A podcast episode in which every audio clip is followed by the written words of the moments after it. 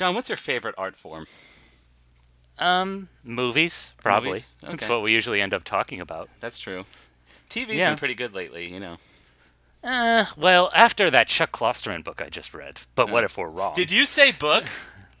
Let me tell you about a brand new book So that's anyway, coming he out. has a really that is coming out. September 19th on Amazon Kindle. Oh, jeez. Oh, jeez. All right. I know I Every- John, we're not one to hawk our cheap wares.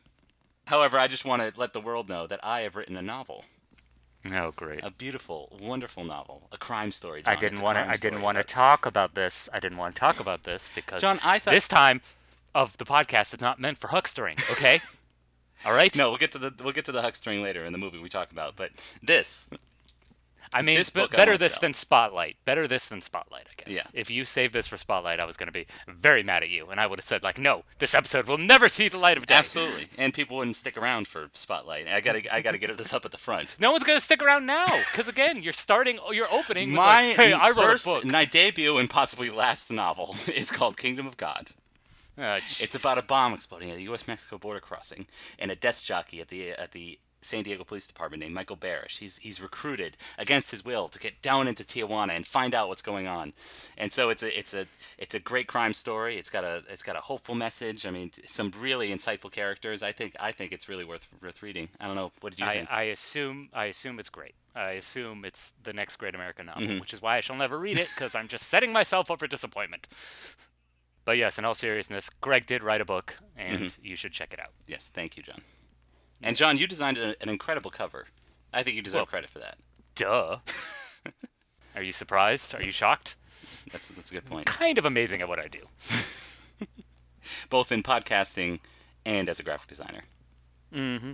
Cooking, as a lover, as a Speaking of podcasting, we should probably get into it, shouldn't we? Welcome to the Aspiring Snobs podcast, a pop culture podcast where we look back at a quote unquote classic and see if it holds up. see it through a modern lens. And this week, we watched the 1973 classic, Paper Moon. Say it's only a paper moon sailing over a cardboard sea. But it wouldn't be make believe if you believed in me. Yes, it's only a canvas sky But it wouldn't be make believe if you believed in me. With It's only a paper moon. Sailing across a cardboard sea. you wouldn't be make believe. Have you ever heard that song before? No, Okay, but it's I- catchy. it's an earworm, yes, isn't it? It's it's one of those kind of like quote unquote old jazz standards that you know people remake all the time. So what I had heard of it like covered from a more contemporary artist, Okay. but I did not know it dated all the way back to like the 1930s. Now it makes sense, but you know, Did you know that it was the basis for the title of this film? yes. Okay. Is this why you wanted to watch this movie? Um, no. Really, the, the whole impetus to watch this movie was we were going to do the Earth, the day the Earth stood still, Uh-huh. and then I wanted to do something with moon in the title, and then I wanted to do something with sun in the title. So we ended up pushing this one back. Yeah. But So look forward to The Sun Also Rises in a few weeks. yes. but this movie is kind of filled with the ephemera that draws me to a film. It's in black and white. It takes place during the Depression. It's about a huckster. It's about a con man, and that always draws me in. Um, it did not disappoint me like The Sting did. That's for sure. Because yeah, the, the closest point of comparison with this movie is The Sting, um, Mm-hmm. both being set during the Depression, centered around confidence men and grifters. yes, and I thoroughly enjoyed this movie quite a bit. I love this movie. I thought it was fantastic. I, I'll agree with you there. It's a very good movie, Mm-hmm. um, but it did not it did not uh, excite the uh, a deep passion from me. Like I'll say, I admired the movie, but and you know, as a comedy, it does get its it does get its laughs. It's kind of gorgeously directed. We should say one big difference between this and the Sting, other than being shot in black and white, is also that it's uh, shot around Kansas and Nebraska, so you get these huge vistas of uh, dusty, arid plains and so that's that's all wonderful. However, I just didn't I just didn't get the uh, huge hugely emotionally invested into it, and I guess in spite of the fact that unlike the Sting, this has a huge kind of familial hook to it. Well, you mentioned the look of the film, and what I love about the look of the film is the fact that it was done in black and white, in high contrast black and white. So it's very indicative of the area, and it feels like a Dorothea Lange photograph come to life. Yeah, but then I'm also it made me like kind of consciously aware that it's a movie, and so I didn't get absor- as absorbed into it. So just, I guess the that's, that's more my fault if I can't, you know, fall in love with the movie as I- as I want to. Yeah. But I I, I want to believe in movie magic, and I really want to be swept up in it. And when you have kind of the artifice of uh, black and white, uh, the two stars in the movie being both father and child in real life. yeah. And you're kinda- Mother or father and daughter. yeah, and so you're kind of consciously aware, like, oh, I'm watching actors instead of real people. But you see, isn't that the point? well, And I'll I explain. Let me explain. Let me explain. Yes. The title comes from Paper Moon. It's actually based on a novel called Aud- uh, Audie Pray, which is a terrible title. Yeah. And thank goodness they changed it to Paper Moon. and again, it's named after that song. And going back to that song, it was only a paper moon hanging above a cardboard seat. The lyric at the end of the chorus is, "It might be make believe, but or uh, I messed it up." but the whole point of the song is, we're in a world of artifice, but my love for you is genuine. Okay. And that's kind of a theme that carries over into this movie, and that's why the title is so evocative. The idea is we're always supposed to question the relationship between these two. We're never led to believe, or we're never given a definitive answer that these two are really father and daughter. It's heavily implied. no, please. Yeah. Oh, come on. Like, who are the two names above the Q? Ryan O'Neal and Tatum O'Neal. What do you? What do you really exactly. think? Yeah. and they have the same chin, for goodness sake. I exactly. That's what everyone. That's what everyone says. Even though it's the movie's never definitive on whether they are actually Mm-hmm. father and daughter. Everyone points out that oh, you guys have the same jawline. Exactly. But the what I also love about this movie is it's very unsentimental. And, See, that's actually what I didn't like about it. oh, really? Yeah. No, that's what I love about it because again, they're partners. They're two con people. Again, level of artifice. They have this kind of fake relationship, even though there's a lot of animus between them. And even though it is implied that they genuinely care for each other, they're never going to admit that. The whole reason she tags along and she kind of has his best interests at heart is because she wants her $200 back. Or at least that's the reason she gives him. Yeah, but I wanted them to get over that kind of hump. Where my No. expectations of the movie were going it was to get sticky, sweet, and sentimental. That's what no, that's what's better about it. It's the Ah. fact that it doesn't get into that territory. It's left implied. Deep down, we know the characters do genuinely care for each other, but they're not going to admit it to each other. No, That's I, what I I wanted it to reach that crescendo where they do admit it, where there is a no, tearful scene. no, it's better left unsaid. No. That's what I love. That's the subtlety. No, it's I'll better disagree. left unsaid. Well, let's let's step back a little bit. Let's get back to the premise of the movie. okay. we probably haven't explained. So it's the Great Depression out in Kansas somewhere. I Mm-hmm. Think Kansas or Nebraska, one of the Great Plains states. And um, 1935, I think, yeah. is the year this takes place. yes, and uh, little Audie Pray. Unfortunately, your mother's just passed away. Well, her last name's not her last name's not Pray. Oh, whatever. I mean, little Audie. little Yes, Audie, little- played by ten-year-old Tatum O'Neal, who would go on to win a, an Oscar for her for her performance, and I think rightfully so. It is a great performance. Mm-hmm. Many layers to it. But um, at the funeral, uh, a kind of uh, traveling uh, salesman, or what what they appears to be a traveling salesman, comes into town and just says like, "Oh, I wanted to pay my respects. All right, so long." Just drops some flowers and is like off again. Yeah. But while he's there, they're like, "Hey, you know her. Can you take the daughter to where she's going to live now with Yes. her aunt?" To our new guardians uh, across in, into Missouri, He agrees, but without you know, begrudgingly. Yeah. begrudgingly. But again, he you know, he's going to get something out of this. So what he ends up doing is conning someone with this dead mother story. He cons someone two hundred dollars, which Audie sees this, and she thinks, "Hey, that two hundred dollars is rightfully mine." Yeah, and eventually, um, so that's what that's what kind of keeps them together. Is like, hey, you got to pay me back my two hundred dollars. But that's when she realizes that he's a grifter, and she gets kind of involved in the game. They form a great partnership because while he knows the ins and outs of grifting, she's much better at improvisation. Yes, that's how we that's how we first see is um, and again, when you first see the well, actually that. It's going back to her motivation being the two hundred dollars that he's grifted out of a man that rightfully belongs to her, and we see that the first great that's her first great scene and the first kind of great layer of this performance is how determined she is in that, and how much of a foil she is for this uh, this kind of slick uh, grifter. I want my two hundred dollars. I heard you through the door talking to that man. It's my money you got, and I want it. Now, you, just hold on a second. I want my money. You took my two hundred dollars. Will you quiet down? You hear? I want my two hundred dollars. Hold on. Just hold on. Let me explain something to you. It ain't as if you was my pa. That'd be different. Well, I ain't your pa, so just get that out of your head. I don't care what those neighbor ladies said. I look like You that. don't look nothing like me. You don't look any more like me than than you do that Coney Island. Eat that damn thing, you hear? We got the same job. Lots of people got the same jaw. It's possible. No, no, it ain't possible. And I want my two hundred dollars. right. All right, maybe we got the same jaw. But same jaw don't mean same blood. I know a woman looks like a bullfrog, but that don't mean she's the damn thing's mother. You met my mom in a barroom. For God's sakes, child. You think everybody gets met in a barroom gets a baby? It's possible. Anything is possible, but possible don't make it true. And I want my money. Will you quiet down? You know what the trouble is with you? You've got no appreciation. All right. Maybe I did get a little money from that man, and you're entitled to that. But I'm entitled to my share for getting it for you, ain't I? Now, where do you think you'd be without me? You think them folks would spend a penny to send you east? No, sir. But who got you a ticket to St. Joe? Who got you a knee-high in a Coney Island? And threw in $20 extra. Not to mention 85 cents for that telegram. You wouldn't have had any of that without me. Now, I didn't have to take you, but I took you, didn't I? All right, I think that's fair enough. We're both a little better off. You get to St. Joe, I get myself a little better car. Fair is fair. Now, drink your knee high and eat your Coney Island.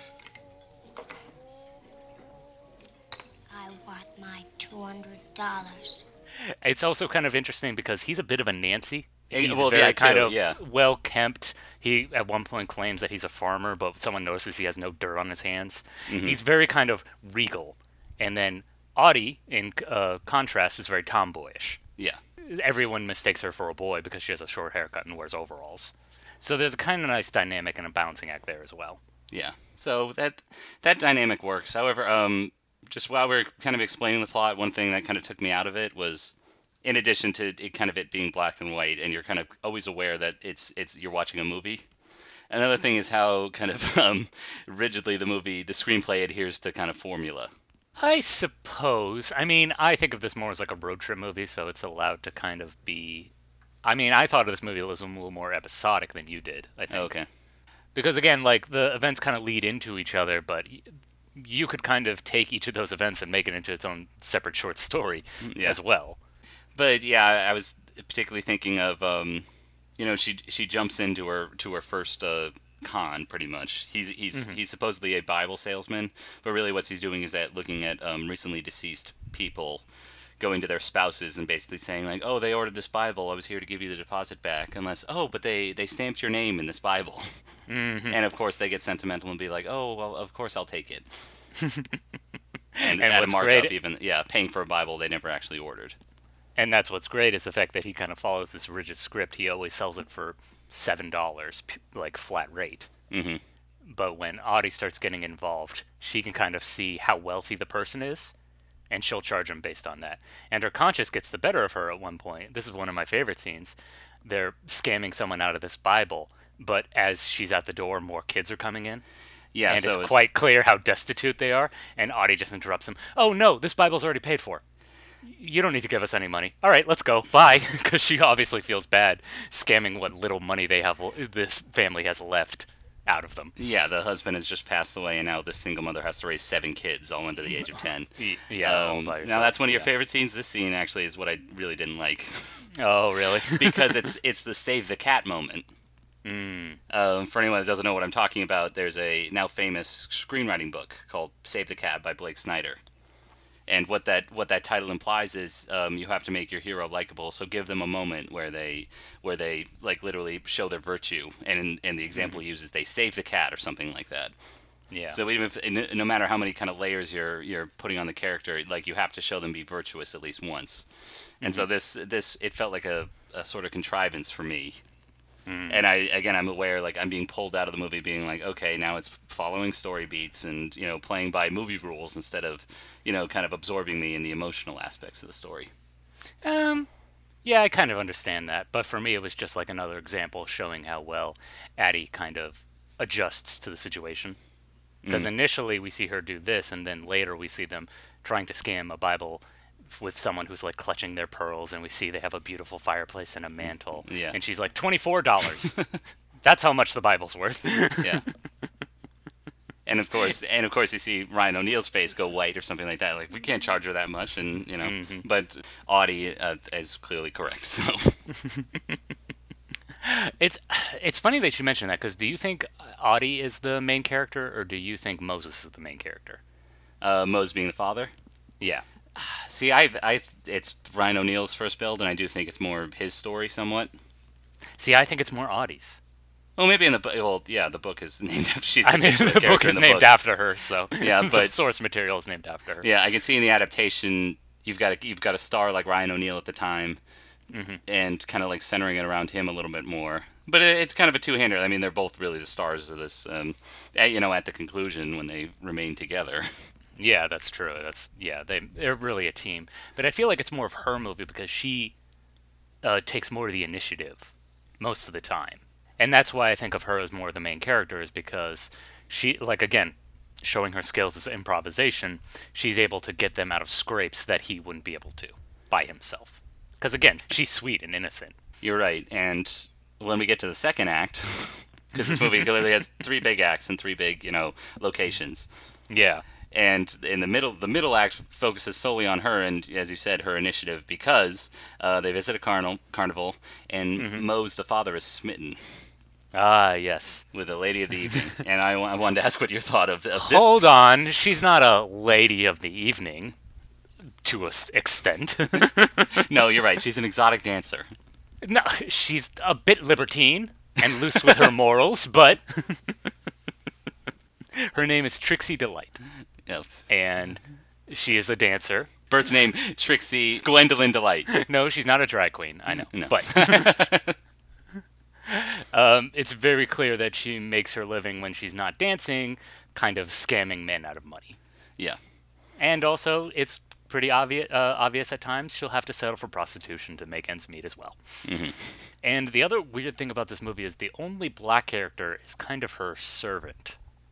yeah well I mean That made still at the time I mean at the time there's Yeah, still I like mean, somewhat yeah, time- indentured servitude at this time mm-hmm. it's not like it's not like black people have been given the enfranchisement or agency to actually kind of get out of these roles so, exactly. So I, it again- felt true to life, and it felt like that character was well developed, and she has a backstory, and she has drive to, she and uh, she has enough drive so that she and Audie conspire to break up this relationship, get some money, and she can go back home to her family in Detroit. Yeah, that's true. Which I didn't see her get paid after they did their little scheme. Oh, they did it. They did. It's kind of out, out like.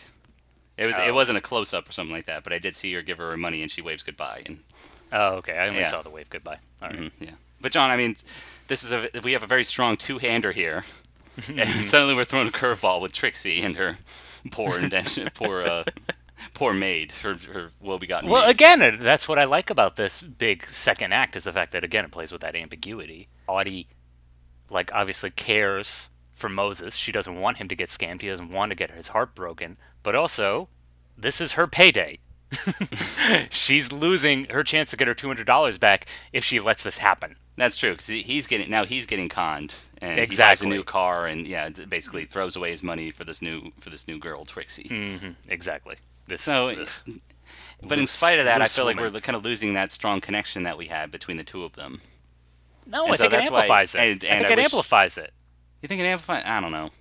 What do you mean you don't know? because it felt, it why felt, else- it 'cause felt again, more of a her motive- diversion and a distraction. I feel like it didn't contribute enough to them, to these two characters coming together, which is what the movie's building towards. And instead, what we're what we're kind of getting is like a, like I, again, it just felt like a distraction. It, it didn't feel like it contributed to if if we have a through line here of these two characters, strongly implied father with strongly implied daughter, coming together. The the introduction of Trixie just di- didn't contribute to that. It just felt like kind of it went back to like I need my two hundred dollars, which is not what I wanted out of Audie's character. But that's the point. Like again, going back to that, she won't admit her true feelings. She won't admit that she loves and cares for him. Again, she'll only admit, "I want my two hundred dollars back." No, I, no, I, I, I, not that she, will- not that she only admits that. I wanted her, her kind of a motivation to, to uh, to kind of grow. I mean, maybe if there was a scene, something was said was like she can confess like no, it wasn't the two hundred dollars. Like I was I was worried that you were you were going to run off without me. No, like see, that. I think that's the strength of the movie is that it leaves it implied, but it doesn't make it explicit. See, there's one scene that does that, and it works sentimentally. This is my favorite scene. Um, they're in a hotel room. Uh, Mose, Mose has fallen asleep, and Audie has her little box and pictures of her mother. And she, actually, she takes off her tomboy clothes and actually starts imitating her mother in the picture.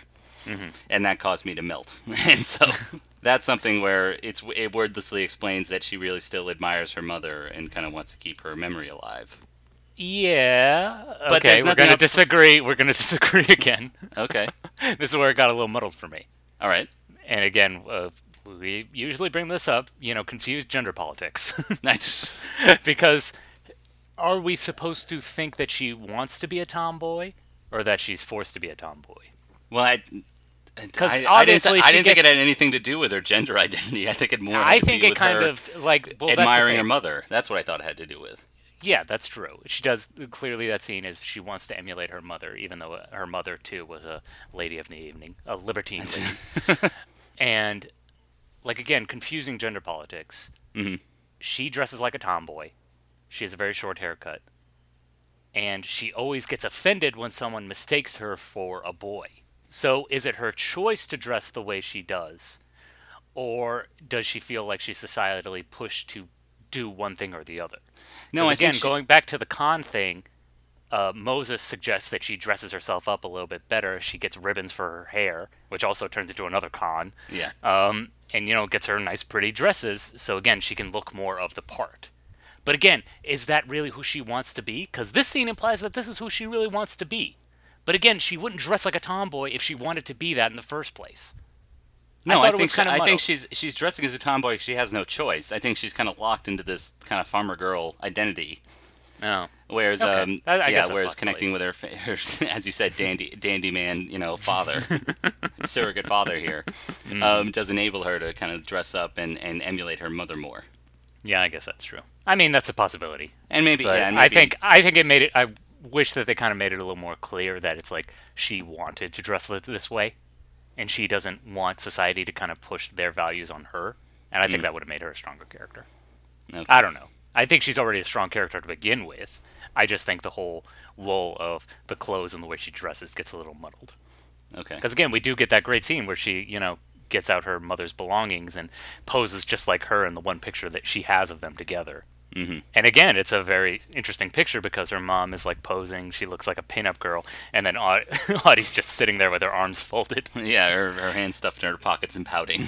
yeah, and that kind of comes full circle at the end. I don't know if you want to talk about the ending. Well, yeah, let's get there. I guess um, there's some machinations in the third third act. involving uh, bootleggers and things like that. Yeah. they get to their destination, which is her aunt and uncle's place. Mm-hmm. He, And- and, he leaves them like these are going to be your new guardians. I got to hit the road again. I'm sorry, Audie. I'm I'm gone. I think it's, and again, maybe I'm just reading a little too much into it, but I think it's implied he drops her off finally because things have gotten too dangerous for her.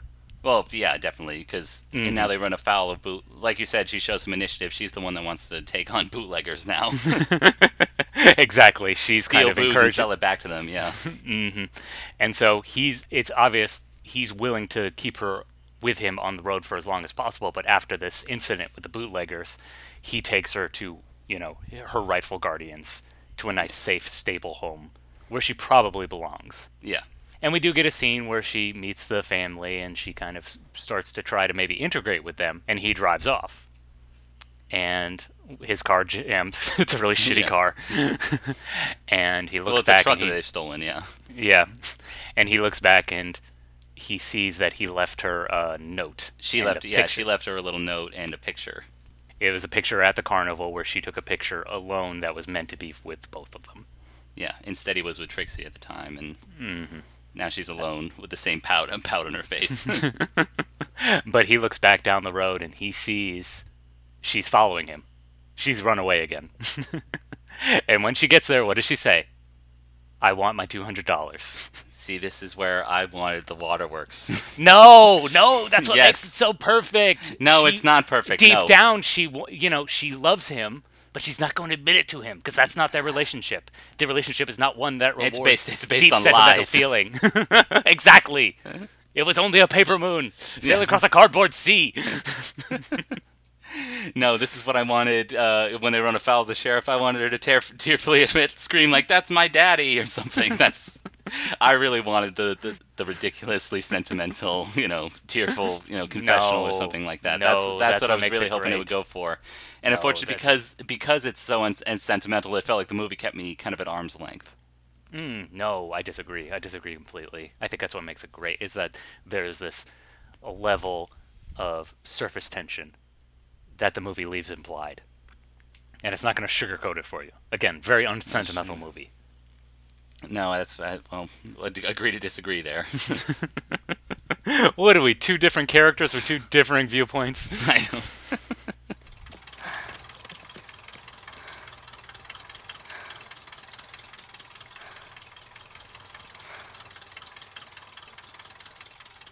I told you I don't want you riding with me no more.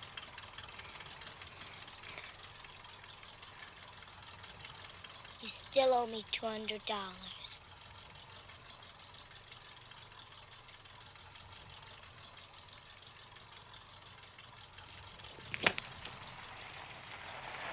How's luck?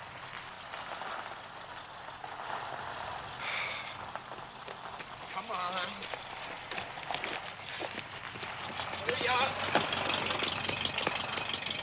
But I, I think we should actually go back. Uh, th- that's kind of our, our where we diverge in the film. I think one thing we could probably uh, extol it for is actually being pretty funny. it is a very funny movie. yeah, Yes. we're, t- we're talking about all the thematic resonances and gender identity and things like that. Like this is a very successful comedy too. That is very true, yes. yeah, and it, and part of it is uh, like how these characters are foils. and it, like, I don't know, there's something inherent about the way people talked back then. Oh, that too. kind of yeah, they play it up. This, yeah, this is this is a depression era, or it's set during the depression. So obviously, it's playing off of the way dialogue was spoken in, in depression era movies. Like, hey, Aunts and Botkins, you know, talking a mile a minute, you know. There's one scene in particular very early on where he's taking her to the train station and he stops and buys her a meal. He's at least willing to do that, obviously trying to keep it as cheap as possible. but she refuses to eat because again, she wants her two hundred dollars. Yeah. And he keeps her. He gets her. a She's also dog. upset that her mother has died recently. yeah, that's okay. Maybe. she doesn't really let on, but Yeah. he gets her a hot dog, but he calls it a Coney Island. well, yeah, that was the name for it. And like nine times he's like, eat your Coney Island. He says that like nine times in the movie. And I'm like giddy every time he says it. It's like he calls it a Coney Island. yeah.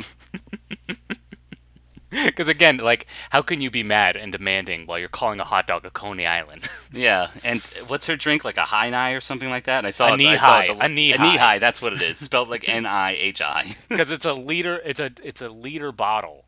And I guess it's like tall enough to go up to a child's knee or something like that. That's Yeah, call it- but it's- but it's drink not your knee high and eat your Coney Island. yeah.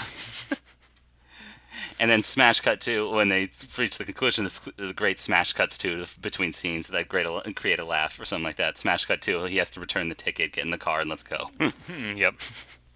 And it's just got a lot of great lines. Like I think the most famous line from this one they've been arguing, and the argument concludes with uh, he's explaining like manners, and he's like, you know, there's a lot of good people out there with scruples. Do you know what scruples are? I've got scruples, and she says, yeah, well, if you got scruples, they sh- you sure as hell didn't buy them. yeah.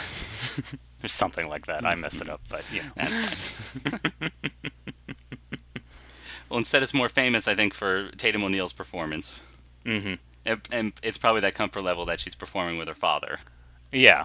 But I mean, there it's are a lot of layers. It, it's very convincing in terms of not only her anger and determination and uh, in wanting her two hundred dollars, but when the cons do happen, like she's got to she's got to let the waterworks go. When um, like oh I lost my, I lost my twenty dollar bill that my mom wrote. Uh, it's it's like you know love you Audie, and then they go to the cash register like oh the, Brian O'Neal's already paid with a with a twenty dollar bill that says love you Audie, so they give Exactly. Yeah, it's I don't know, like it's a very naturalistic performance, and I think it's because it does seem like a child acting. yeah. Well, no, I, th- I that's why I actually I think a, a great virtue of child actors is they, they don't have that artifice. There's no like consciousness to like okay I'm going to say this then uh, and I'm going to put this inflection on it or something like that. There is there is kind of a naturalness to it because they don't have the, the training and all this years of experience and baggage behind every line reading. That is true. Yeah. Which whereas I, Ryan whereas O'Neal- Ryan O'Neal's performance very mannered, very like again coming out of that era, it almost feels like you know very good enunciation and ooh, yeah which but again it just creates foils between them. It's Yeah. you know more contrast, yeah. Whereas and his performance is great as well because again it's just so mannered. Yeah.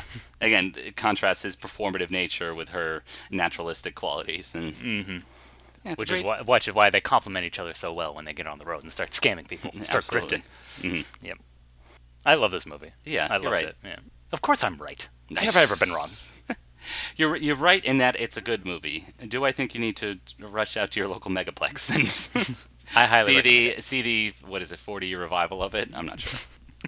at the Alamo Drafthouse Yeah, the because they're the only ones who do revival these days, unless Yeah. it's a drive-in. So, yeah. oh, this would be the- a great drive-in movie because they're in a car the whole time. It's sweet, yeah. Like Yeah. the Sting, it's playing up the nostalgia of a, of a bygone era. It's, A a nostalgia for a time when everyone was starving and jobless. that's ah, the good old days. in spite of that, in spite of that setting, it's never it's never dour, is it? No, not really. I guess it's not really a realistic depiction of the Depression era because everyone seems to be gainfully employed, Yeah, or else he wouldn't have targets. no, that's true. And even the people they do meet, like uh, farmers, like they run afoul of a few farmers and have to get into a fight. Which are also kind of stereotypical bumpkins. yeah. So not, I, I will say this: not perfect, but still a very good movie. Well, there's no such thing as a perfect movie unless you're Star Wars. Um, or a talking cat. go the go see that go see that brilliant David Dakota film. Try judging that up from the depth. Greg's, I know my crap. Greg's I- real hip to the internet humor these days, guys. Totally random. yes. Fidget spinners. Hashtag. I am like a, a constipation relief specialist. I know my shit. Wow. Good lord. Is that did that take place in Gitmo? Because that was tortured.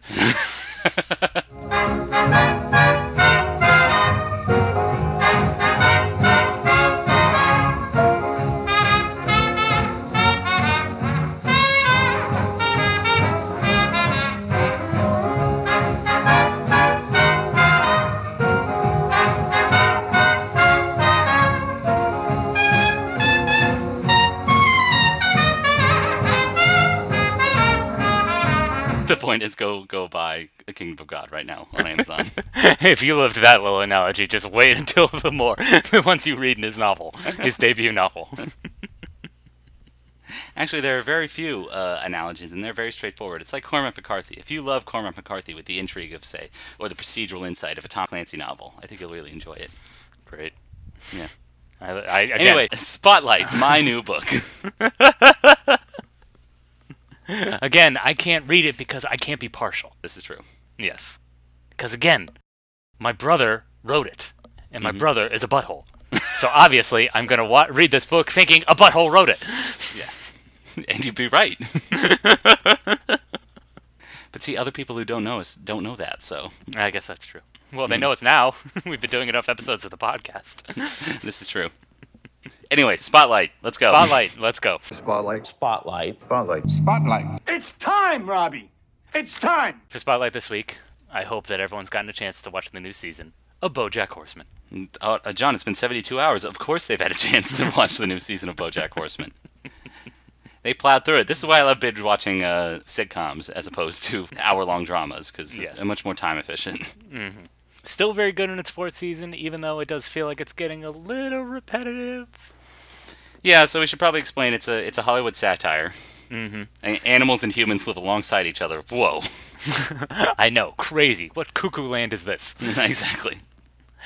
And so it's it's a weird blend of humor going on because again, a lot of it's like pun based or just kind of clever wordplay, and uh, throwing in that Hollywood satire as well. You think an animated show with humans and anthropomorphic animals mm-hmm. would just be would just be like a like a silly laugh riot, and instead it delves into some very deep and heavy subjects. Exactly. It's it's almost as if it's a Trojan horse.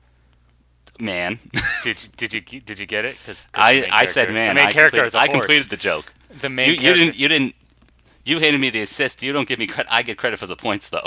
No, you see, I was trying to keep it subtle. All right, you just had to, you just had to end, throw that whole man in there and just ruin Yep. the subtlety. All right? Mm-hmm, mm-hmm. let them connect the dots. Okay? No, no. That not, I, I do the work. The audience doesn't. so the audience does it. They could sit on their they could sit on their butts and shovel popcorn into their mouths. The audience has to know how clever it was, how clever I was. anyway, back to BoJack Horseman. Yeah, so it's um, a Hollywood satire, an absurdist cartoon, but also a deep exploration on depression and crippling ennui. Yeah. BoJack Horseman is a sitcom star from the '90s. He hasn't done anything of note since, and But he's had- he's hugely successful and, and still famous. yeah, he's still famous, but again, his his career is kind of a joke at this point. Yeah. You know, when people recognize him, it's like, "Hey, aren't you the horse from Horsing Around?" Yeah. And obviously, which was the stereo, which was the uh, the the rote, you know, broad Mm-hmm. comedy sitcom that he was on. Full House. It's kind of spoofing Full House. Yeah, so, yeah. and basically he is a alcoholic. He's dealing Oh, more than that, Jon. Yeah, and just a Sex sense of- addict, yeah, sex addict. pills, and yeah. Yep, lots of drugs, and uh, it's basically about his, the ins and out of his life as a has-been, as he deals with depression and seriously crippling emotional problems. Yep. There's Fun! Put, yeah. There's this put upon agent played by Amy Sedaris. There's a Yep. uh, hanger on named Todd played by Aaron Paul. His best friend slash rival slash enemy, Mr. Peanut Butter. Yes. He's a golden retriever. That's why his name is Mr. Peanut Butter. Yes, and he's incredibly cheerful in contrast, in sharp contrast to the to the um, cripplingly depressed uh, BoJack is um, endlessly cheerful and endlessly likable. and it's very funny, but again, very depressing. So it can take these kind of wild tonal shifts. There's one episode in particular this season that's a huge standout called uh, "You Piece of Shit," and it's because after four seasons, we're finally welcomed into BoJack's thought process and what it's like to deal with his kind of emotional problems. And so we hear his inner monologue, and every single statement he thinks about himself starts with "You piece of shit." Because again, he hates himself, and it just causes him to spiral and make worse and worse decisions. That's true. Uh, uh, Fun! my- yeah, exactly. I thought even the even the harder balancing act it had was uh, an episode called Thoughts and Prayers Oh, that's true. Yes. Which also, is- every season there's a kind of a hot button issue. That Episode. they tackle. Yeah, Yeah. Uh, the season prior, it was one um, uh, one character becomes the social media uh, manager for a uh, pop star. Mm-hmm. And she has to has, have an abortion, and suddenly this gets out into the public, and, and now they're suddenly facing this issue head on. Yeah. And in this in this episode, thoughts and prayers, it's about a mass shooting. There are these Well, frequent mass shoot, shoot, shootings, and all that anybody cares about is the opening of their movie, which has gun violence in it. Well, that's what's kind of that's what makes these episodes kind of satirical is the fact that they're about these hot button issues, but they're really not about the hot button issue. What they're about is how it affects the characters and how selfish they're being. Mm-hmm. They don't really care about the fact that they're mass shootings. They wave it off with again, oh, and again, our thoughts and prayers to the victims. Oh yeah, yeah, thoughts and prayers, thoughts and prayers. But how's this going to affect our opening weekend? yeah. I should say the the characters are still likable though. Oh, absolutely, yeah. Yeah, even though, as you said, um, it's getting a little repetitive. Like they're all starting to talk the same. yeah. like each episode kind of ends in a in a monologue where they're like, uh, so they elucidate on the nature of self doubt and self hatred.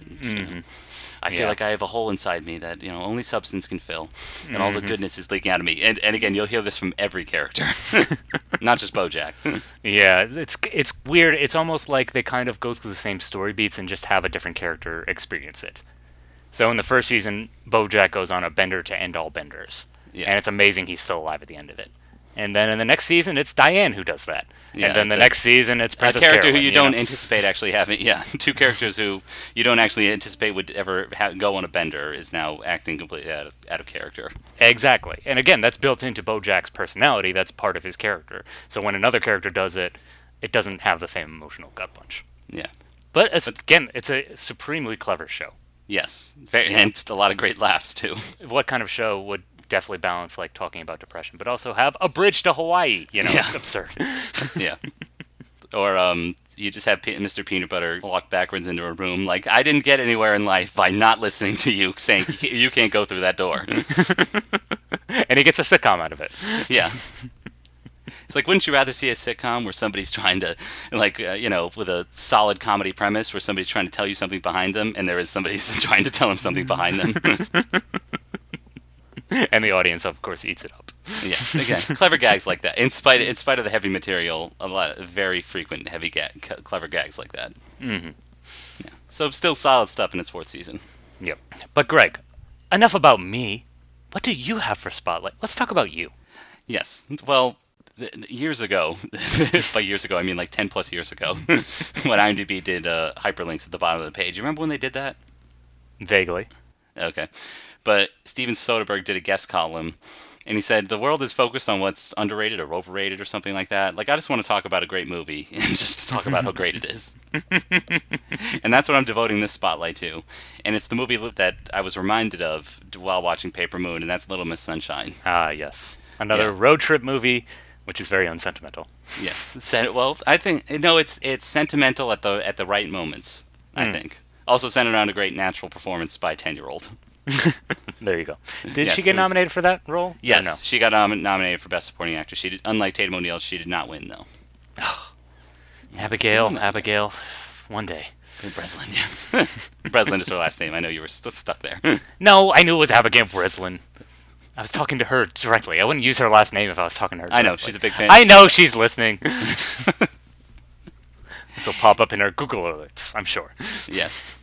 In any event, I don't know what this reputation, the reputation of this movie is now, because it's a it's a prototypical Sundance movie. Yeah. And by that I mean it's a it's a quirky comedy, a quirky road trip comedy with a a, a coterie of you know character uh, damaged characters, mm-hmm. kind of flinting the line between comedy and drama. Yeah. I don't know, like this is gonna sound like a weird comparison, but I feel like it it's it's probably a good comparison with the Matrix. It was kind of so Go on. influential that uh, it kind of lost its luster as years went on because again there were so many imitators. This is true. Yeah. I wouldn't say imitators, but it's it's it's um it's ripe for parody. That is true. with again the yellow the yellow bus and the and the gay character played by Steve Carell and the and the crotchety old man played by Alan Arkin. well, I'm not And sure if it's been- an Oscar-worthy performance, but it is definitely one of the stronger points of the movie. Hey, he's been playing that role ever since, so Yeah, go get him. Tiger. but no, it's a very good film. Um, Yeah. I haven't seen it in years. I loved it the first time I saw it, though, so I'm sure it holds up.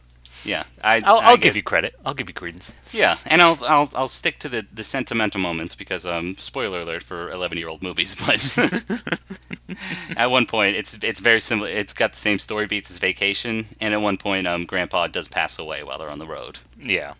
And it's those kind of moments like it's it's very quiet in those moments and um, again small little gestures between characters suddenly become magnified and so th- those are kind of the sticky sweet moments that I wanted out of that I wanted out of Paper Moon that you can find in Little Miss Sunshine Yeah. And again, that comedy elements, like, what do we do with the body? yeah Got to keep it in the back. Oh no, we got pulled over. yeah and I will say also a great score by uh, one of my favorite bands uh, DeVotchKa Oh, yeah an indie band they were they were on every indie movie soundtrack between 2006 and 2012 so check them out too you probably you probably heard one of their songs in an Apple commercial at one point. So Yes. Mm. Or again, any independent movie, you know, Ruby Sparks. there you go. also with Paul Dano. yep. That Paul Dano. If you're making an indie movie, give him a call. He'll say yes. He'll say yes. Swiss Army Man, yes, Proceed to, yes, proceed to weird it up a bit with an awkward mannered performance. Mm-hmm. Don't bully me, Daniel. Don't- we are animal lovers. You just loved Okja so much. It obviously sticks with you. I, it, it has. it's like a like a venereal disease. Ouch. burn. Eh, I know. Bong Joon Ho, burn. Burn, sorry, Bong Joon Ho. It hurts when I pee, and I, I hold you responsible. it's just a crawl on my side or my crotch now. this is the kind of humor you can expect when you follow aspiring snobs on social media. Absolutely. Give us a give us a like on Facebook. Give us a follow on Twitter. Yeah, and then after that, you can go to Apple Podcasts or Stitcher and subscribe and give us a rating. Heck, a we'd appreciate it. Absolutely. Give us those stars. Look, if you want your if you want your one dollar deposit back, we're totally willing to give it to you. But your grandpa wanted this, obviously. Yeah. And he wanted one name in it. Um, that name is uh, Stephanie. Yeah, Stephanie. Wouldn't you, I mean, look, we'll give you your one dollar back, but shouldn't you give us five stars in return? I, absolutely. No, I mean it's what the grandfather had engraved in the Bible. You know, make sure you give the Aspiring Snobs podcast five stars. But it's mm-hmm. fine if you just want your deposit back. It's okay. You know. I'm not trying to guilt you into anything. No, But- Stephanie. Again, you're cool, Stephanie. Just you know. Yeah. Well, thank you, Stephanie, and everybody else for listening. yes. And until next time. Oh wait. We nope, we didn't stop. No, no, no, no, no. Yep, we nope. Stop, stop, stop. Right there. Hold on, Stephanie. We keep forgetting to tell people what we're going to watch next week. Absolutely, Jon. What are we watching next week? Next week we are watching The Apartment. Yes, I don't know why I gave it an exclamation point at the end. That that would be the remake. It would it would have an exclamation point and no capitalization, okay. and it would be a horror movie by Darren Aronofsky. The Apartment.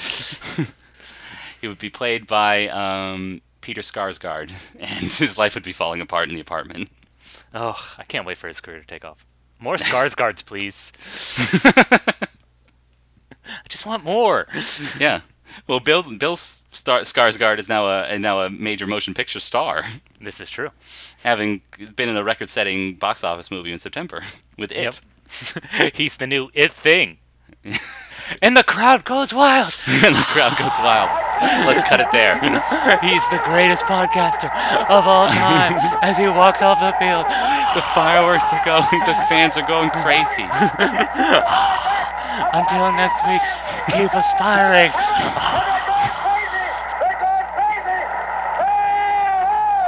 Jonathan, Jonathan, Jonathan. Let's stop it right there. Okay, that's great.